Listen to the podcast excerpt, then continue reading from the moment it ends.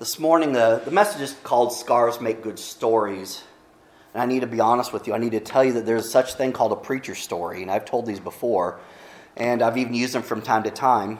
And these are stories that may be slightly exaggerated or dramatized in order to, to make it a little bit more interesting or, to, or maybe even a little more entertaining. And, and um, I'm embarrassed to admit that what I'm about to say is not a preacher story. This actually happened. Not to someone I know, it actually happened to me. This isn't the one about you. You're fine. okay. So I was walking through a parking lot after tagging along on a shopping trip to the mall. Uh, that should have been my first clue that it wasn't going to be the great experience for me because I don't like shopping at all. Uh, Menards, yes. Best Buy, yes. Costco, maybe. Um, but I digress. We're, we're walking through the parking lot and we're just chatting. And I remember what we're chatting about and making way around cars, between cars, and got separated a moment in a narrow passage. Um, the person went, went this way, I went this way, and then it happened. The earth opened up and swallowed me. That sounds dramatic, and I know what you're thinking. Wait, he said he wasn't going to dramatize the story unnecessarily. But my friends, I am telling you the truth. I'm not, I am actually downplaying a little bit. I literally fell in an open manhole. Just like you'd see in the cartoons. Um, I was a little better shape then, so I caught it around here. Now I'd probably catch it around here, but it still hurt. Um, honestly, that happened, and I can never tell the story as well as the person was with me. She would say that we're in the middle of a conversation. She went one way, I went the other, and then silence. And she said, "Well, where are you?" Down here. And needless to say, that relationship didn't work out. And guys, I'm telling you, I'm not a relationship expert, but when the earth swallows you up, might be a sign she's not the one for you. anyway, I, I really, my current wife is now laughing. She loves that. Anyway, I have, um, I now have an entertaining story and a nice scar to share on my shin. Scar to share, yes, it's hard to say. But scars make good stories. And maybe it's a guy thing, but we like to show these off, don't we? Our little scars and all this. Let's, let's take a moment and maybe watch an example from a movie I'm sure you'll recognize. Get there, we'll go ahead and click it. There you go.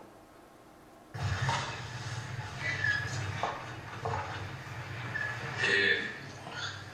Don't you worry about you. Only permanent. I see something permanent. Boom.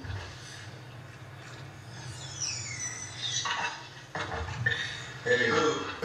You might feel something permanent. Just put your hand on the nightcap. Used to be a little um, rock and roll, some Patty's Day, Boston. I got that beat. Got that beat.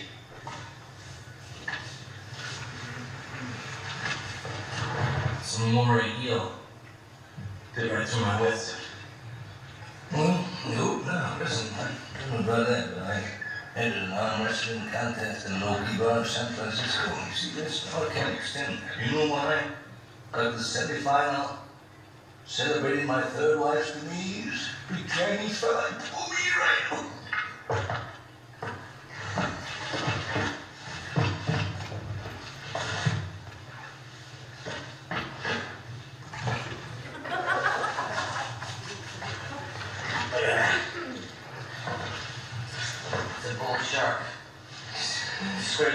taking samples. I got something for you. That's fresh. See that? See, fresh and take. Fresh. It's a shark. You want to drink? Drink your leg. I'll drink to your leg. Okay, so we drink our leg.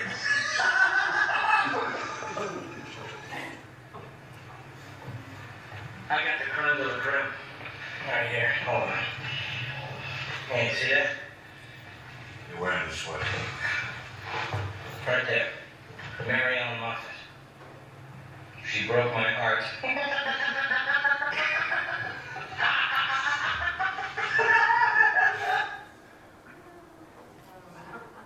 Anybody do anything like that? sure, stories, stories of our scars.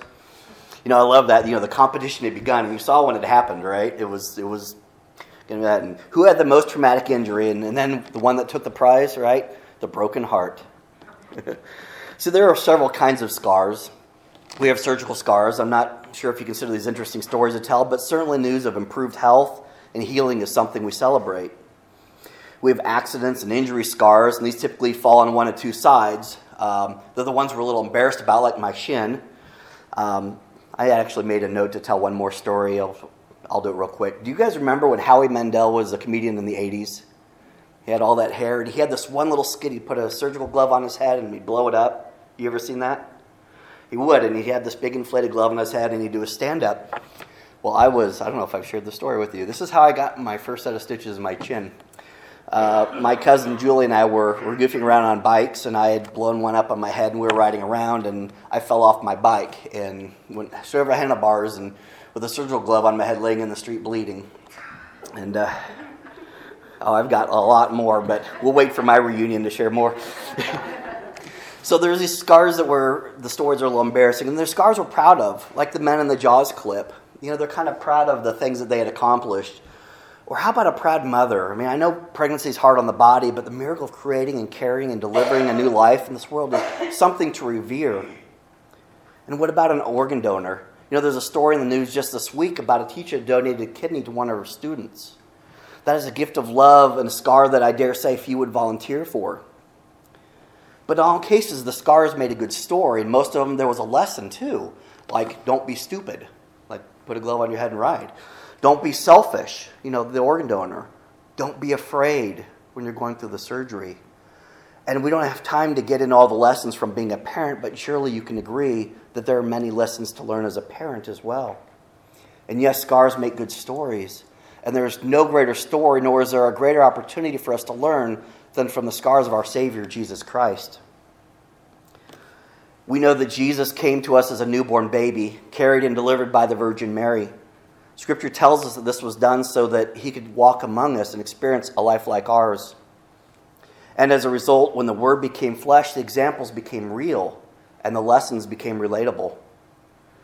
Jesus, experiencing life like every other child of that time, likely stumbled and skinned his knee, got hurt working in his earthly father's carpenter shop, and who knows, maybe he smacked his thumb a time or two with a hammer.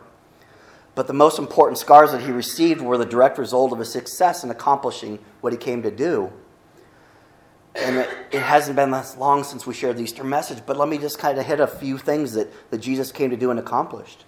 He came to reveal the Father. Matthew 11, 27. All things have been committed to me by my Father. No one knows the Son except the Father, and no one knows the Father except the Son, and those whom the Son chooses to reveal him. Jesus came to be a ransom for many, Matthew 20, 28. Just as the Son of Man did not come to be served, but to serve and to give his life as a ransom for many. And you probably heard this in too in that same verse. He came to serve. He came did not come to be served, but to serve. And he came to save the world, John 3:17 and Luke 19:10. And I love John 3:17. We always read John 3:16, and you could probably recite it, but we stop there. You know, that God so loved the world that he gave his only son. But then it goes on, it says, For he did not send his son into the world to condemn, but to save the world in Luke, it says, For the Son of Man came to seek and to save the lost. Jesus also came to preach the good news about the kingdom of God, Luke 4:43. But he said, I must proclaim the good news of the kingdom of God to the other towns also, because that is why I was sent. He came to do the good will of his Father, John 6:38. For I have come down from heaven not to do my will, but to do the will of one, him who sent me. He came to give us his Father's words, John 17, 8. For I gave them the words you gave me, and they accepted them. They knew with certainty that I came from you, and they believed that you had sent me. What else did Jesus accomplish? He came to testify the truth. John 18, John 18 37. Jesus answered, You say that I am a king. In fact, the reason I was born and came into this world is to testify to the truth. Everyone on the side of truth listens to me. He came to destroy Satan's power Hebrews 2:14. Since the children have flesh and blood, he too shared in their humanity, so that by his death he might break the power of him who holds the power of death, and that is the devil. You wonder why Jesus came as a human? That's why.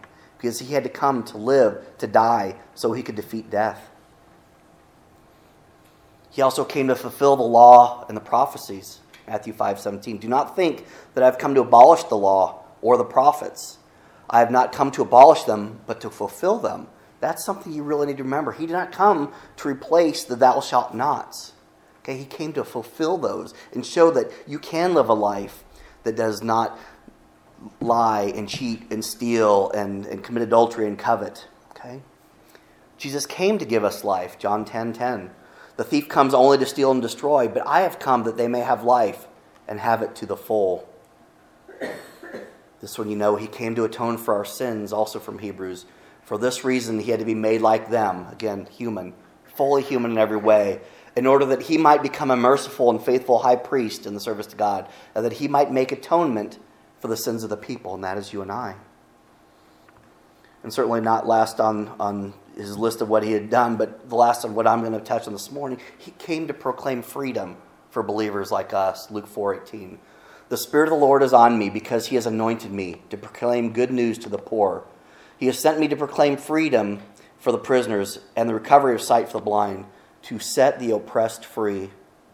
I mean, he came for these purposes, but he also literally came for billions of individual reasons as well, and you are one of those reasons. He came for you. God sent his son Jesus to be your personal savior. And as we learned several weeks ago, Jesus' final words, tetelestai, do you remember that? Tetelestai, which has been taken to mean it is finished, it actually means, as you hopefully recall from our Easter message, that it means continues to be finished. It's an action. It's called a, a perfect verb. It's an action, not just once and done, but once and forever. And what was accomplished on that cross left a scar, but it also left a story of good news that is still being shared and benefit from almost 20 or almost 2,000 years later. In this slide on the screen, it depicts Jesus' nail scarred hands and a finger reaching towards it. This is from the verse John 20, 19 through 25, that's referenced up there, which tells a story when Jesus came to his disciples following his resurrection. I'm going to read it. It says, On the evening of the first day of the week, when the disciples grew, were together, with the doors locked for fear of the Jewish leaders, because remember, their leader is gone. He was killed. He had not yet risen. They, they did not know. They thought he was murdered, tried unjustly, and killed, and who knew if, if they were coming for them next. So they were locked in this room with, uh, together, hiding from the Jewish leaders. Jesus came and stood among them and said, Peace be with you. And after he said this, he showed them his hands and his side. The disciples were overjoyed when they saw the Lord. Again, Jesus said, Peace be with you. As the Father has sent me, I am sending you. That with that he breathed on them and said, Receive the Holy Spirit. If you forgive anyone's sins, their sins are forgiven. If you do not forgive them, they are not forgiven. And it goes on and says, Now Thomas, one of the twelve was not with the disciples when Jesus came. I'll talk about missing out on the party, right? So the disciples told him, We have seen the Lord. But he said to them, Unless I see the nail marks in his hand and put my finger where the nails were and put my hand inside, I will not believe. So, what do you think about Thomas's reaction? Was he reasonably skeptical? Was he showing a lack of faith? Whatever the reason, he became well known for this, and the phrase doubting Thomas, still used today, although I don't hear it as often. Doubting Thomas refers to the disciple Thomas, who did not believe unless he saw it for himself. Are you a doubting Thomas? Maybe not when all seems to be going well in your life, but in times of struggle or uncertainty, certainty. Do you say, God, where are you? Where were you in this situation? And when your friends remind you that God is in absolute control, do you find yourself thinking, I won't believe that until he is until he is here and I see it for myself or I experience God directly. Are you like that? Prove it, Jesus. Show me your scar. Show me directly that you care about me by answering this prayer or by taking this problem away. You know, friends, there's no shame in feeling like this. We have a loving and understanding Father, and as we've been studying in our 830 Bible study gatherings, God wants you to learn to walk. But unlike a parent that wants you to hold their hand while they teach you, with the hope that someday they let go and you can walk in independence, God wants to teach you to walk in a way that is more dependent on Him. So the more you walk, the more you rely on Him, the more hand in hand you are in every day of your life. And you'll see that He is always present. But even Jesus, the Son of God, when the purpose and limits of his time on earth were revealed to him in the garden, he asked his father, he said, he said, prove, he asked his God to he wanted him to prove that he was in control. And he asked him to, to intervene. He said, Take away, prevent what's going to happen the next couple hours. He said this, just like we do. He said, God, I don't want to go through this. This is horrible. I don't want this. Then he does one of those risky prayers that we talked about a minute ago. He says, Not my will, but yours be done. Okay? That's a living example of what we were to be doing. And as a result, all of those things I listed a few minutes ago were accomplished. And they were done for you and you and you and for me, for everyone. But what's unique about Jesus' story with scars is that our, it's our story to tell too. We can share it because we know him. We can say, I have a friend who. We can share it because we've witnessed it. We can say, Let me tell you what Jesus is, my Lord and Savior, what that has meant to me. We can share it as a benchmark in time, saying, I used to live this way and have these fears and these hangups and these habits. And then this happened. And now I know Jesus, and as a result, this is who I am today. I mean, can you fill in those blanks with words from your own life? I bet you can. I bet you'd like to. And God is betting that you will. And by doing so, you are showing an obedience to Him and a discipleship to His Son, the one who took those scars for you. You know, a difference between Jesus' scar stories and our own is that sometimes our scars become baggage, especially those emotional ones. You know, like Richard Dreyfuss, you know, with the, the girl broke his heart. They laughed about it. I mean, I literally avoid manhole covers now. I literally walk around them. I do. It's funny that story to think about. I really got hurt and embarrassed, and I don't care for it to happen again. I'm not going to put myself out there. But haven't we all been hurt, disappointed, let down, scarred by a person or perhaps a group of people? I mean, maybe it was a coworker, a friend, or ouch, maybe a family member or your spouse. Maybe at some point it was a church. And were you left scarred, abraded, jaded, and a little calloused?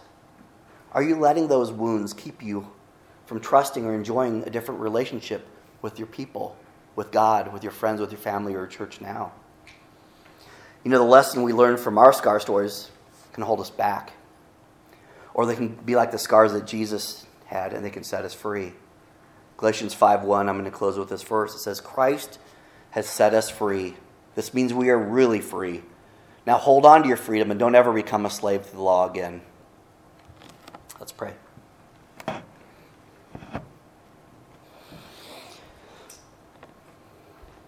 Father God, life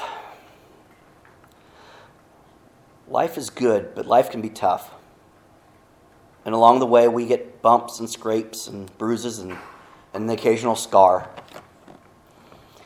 And sometimes our scars are funny stories, sometimes they're embarrassing, sometimes they're painful lessons. But God, they each leave their mark on us, but nothing compares to the scar that your Son took in our name. The scars that benefit us today, that, that created a relationship that allows us to talk to you just like we are right now. Because we have a freedom to live a life and we choose to live one that honors you. God, we thank you for those scars. We even thank you for our own. Because through these lessons, hopefully, we've learned something. Whether it's, I don't want to do that again or go through that again. Or maybe it's, it's something even deeper, like, I really value my life or my friendship now. God, let your scars be the amazing story that it is to tell, and let us go forth from this place and share it. What you've done for us what you've done through us, what we've done in response to you. As always, God, I thank you for this church and this congregation. Those who've come before us that have built it, who have funded it and supported it through the years, those who do so now and in the future. God, I thank you for every family here today, those who aren't here today who couldn't make it, that are ill, traveling. Watch over them in their safe travels. God, I pray for the empty places in the pews this week, that they are a constant reminder to us that we have room and a desire to be open and inviting. God, we lift up this service to you this morning. We ask that you bless us each one as we go from here. And we thank you for the loving God you are. Amen.